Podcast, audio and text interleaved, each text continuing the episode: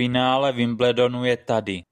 Mezi ženami se utká Žaber proti Rybakyně, v mužích nás čeká epické finále mezi Djokovicem a Kyrgiosem. Jak těžká byla cesta všech tenistů do finále? Potvrdí Žaber roli favoritky? Je opravdu překvapení, že se Kyrgios probojoval až do finále? Jakou má šanci na ukončení nadvlády Djokoviče? Právě tohle chci probrat v dnešním díle Tenisáku. Jdeme na to. Začneme nejprve u Rybakiny. Ta je určitě překvapivou finalistkou. Před startem finále jsem mi neměl ani v seznamu hráček, které by mohly překvapit. Zkrátka jsem si nemyslel, že by mohla dojít tak daleko.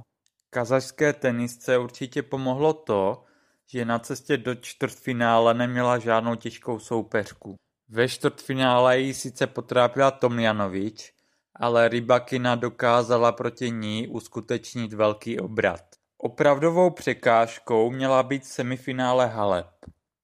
Tato Rumunka byla považována za velkou favoritku na titul, měla skvělou herní výkonnost. V předchozích kolech jasně přehrála Badosu a Anisimovou. Této favoritce však v semifinále došla pára. Proti Rybakyně nehrála vůbec dobře a také hodně chybovala. Rybakina naopak předvedla velmi pěkný výkon a Halep naprosto zaslouženě porazila. Takže můžeme i říct, že je zaslouženou finalistkou. Její soupeřkou bude On Jaber, u které se to rozhodně očekávalo. Jaber byla považována za největší favoritku na titul a to dokázala v průběhu turnaje i potvrdit. Do karedy hrálo také to, že neměla nějak těžký los. Ve své části pavouka měla narazit na Sakary, Kerber nebo na Ostapenku, ale na žádný z těchto soubojů nedošlo a měla nakonec daleko hratelnější soupeřky. Nejvíce ji potrápila Bousková, proti které musela obrácet celý zápas. V semifinále ji vzala set i Mária. Nutno však podotknout, že oba tyto zápasy měla Žabér pod kontrolou. Její vyřazení rozhodně nebylo ve hře. Tuniská favoritka tak naprosto zaslouženě postoupila do finále a poprvé v kariéře si zahraje o Grand Slamový titul. Žaber by měla být mírnou favoritkou, ale i podle kurzu to vypadá, že by to mohl být vyrovnaný zápas. Pro obě hráčky je to první Grand Slamové finále a těžko říct, jak to ustojí psychicky. Žaber má určitě ve svém arzenálu více zbraní, kterých může využít.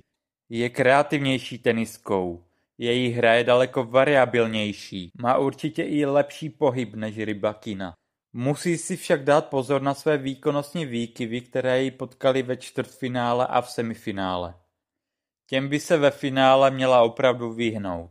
Naopak Rybakina bude spoléhat na výborné podání a agresivnější hru. Je tu v životní formě, už nemá co ztratit. A to může být její výhodou.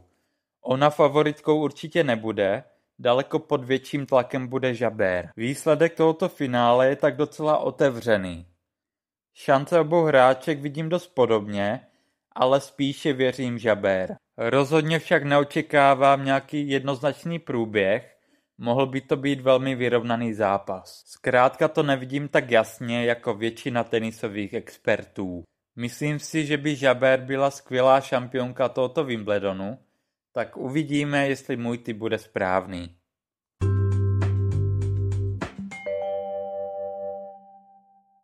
Sen se stal skutečností. Nick Kyrgios je ve finále Wimbledonu a zahraje si o největší titul kariéry. Už před startem turnaje byl pro mě Kyrgios černým koněm Wimbledonu. Na předchozích travnatých turnajích měl totiž skvělou formu. Bylo to jen o tom, zda dokáže tuto formu prodat i ve Wimbledonu. Ale určitě se přiznám, že jsem nečekal, že dojde až do finále. Nikovi však pomohlo několik událostí, které mu v jeho cestě turnajem dost pomohly. Až do semifinále měl fakt luxusní los, na postup mezi nejlepší čtyři se prakticky nenadřel. Na semifinále s Nadalem ani totiž nedošlo.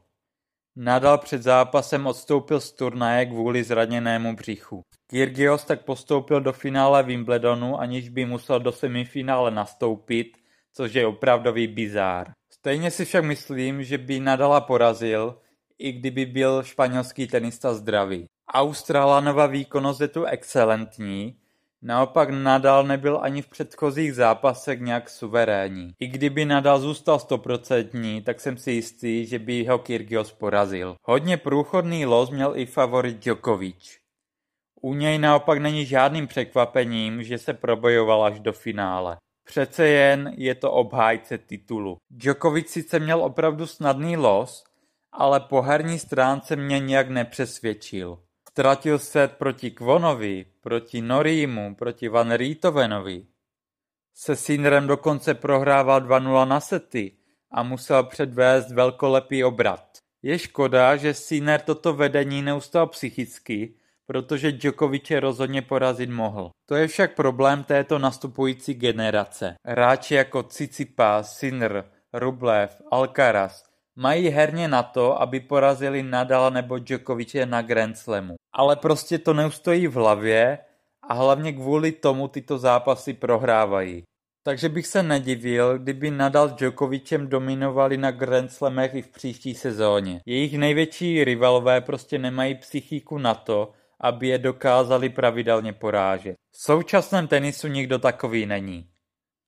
Djokovic tu rozhodně není ve vrcholné formě a na to by mohl ve finále doplatit.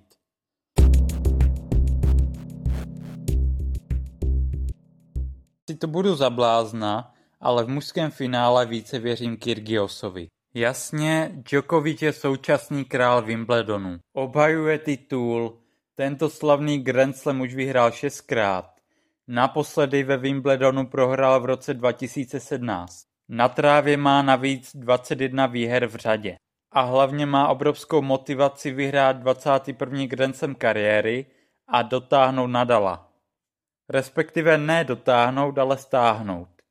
Už by na Nadala ztrácel pouze jeden Grand Slam. Ale toto jsou jenom nějaké statistiky z minulosti. Současná situace je taková, že Djokovic po herní stránce prostě nedominuje. Rozhodně se nenachází v nějaké super formě a to úplně každý vidí. Reálně měl vypadnout už ve čtvrtfinále. A je docela bizár, že tohle probírám právě u Djokoviče, který měl do finále postoupit naprosto v pohodě. Stojím si za tím, že kdyby Sinner měl lepší psychiku, nebo dokázal ten svůj herní level si udržet, tak Djokoviče vyřadí. A to samé platí i u Norieho, který v semifinále vzal Djokovičovi set. V dalších třech setech to však Nolemu strašně usnadnil. Pokud se podíváme na herní formu obou finalistů, tak Djokovic pro mě favorit prostě není. Něco mi prostě říká, že Kyrgios to prostě zvládne. Australský showman má životní formu, je sice pravda, že v úvodních kolech proti Jabovi a proti Nakashimovi měl velké problémy, ale jinak turnajem postupoval naprosto s přehledem. Skvěle tak využil opravdu hratelného losu, který měl. A podle mě na tom bude lépe i po fyzické stránce. Vůbec totiž nehrál semifinále, takže měl cca dva dny navíc na odpočinek oproti Djokovičovi. Djokovič je navíc o 8 let starší, takže v tomhle může mít Kyrgios opravdu velkou výhodu. Australa navíc na kurtu strávil i méně času než Djokovic. U Kyrgiose je to 13 hodin, zatímco u Djokoviče je to nějakých 15,5. Další faktor, který hraje pro Kyrgiose, je vzájemná bilance. S Djokovicem to má 2-0 a ještě nikdy s ním neprohrál. Takže není důvod, proč by se svého velkého soupeře měl bát. Je to jeho první Grand finále, nemá co ztratit. Navíc mi opravdu přijde, že je v lepší herní pohodě. Djokovic navíc bude mít problémy s jeho dělovým servisem. Jediné, co Kyrgios se může zastavit v cestě za titulem, je jeho psychika.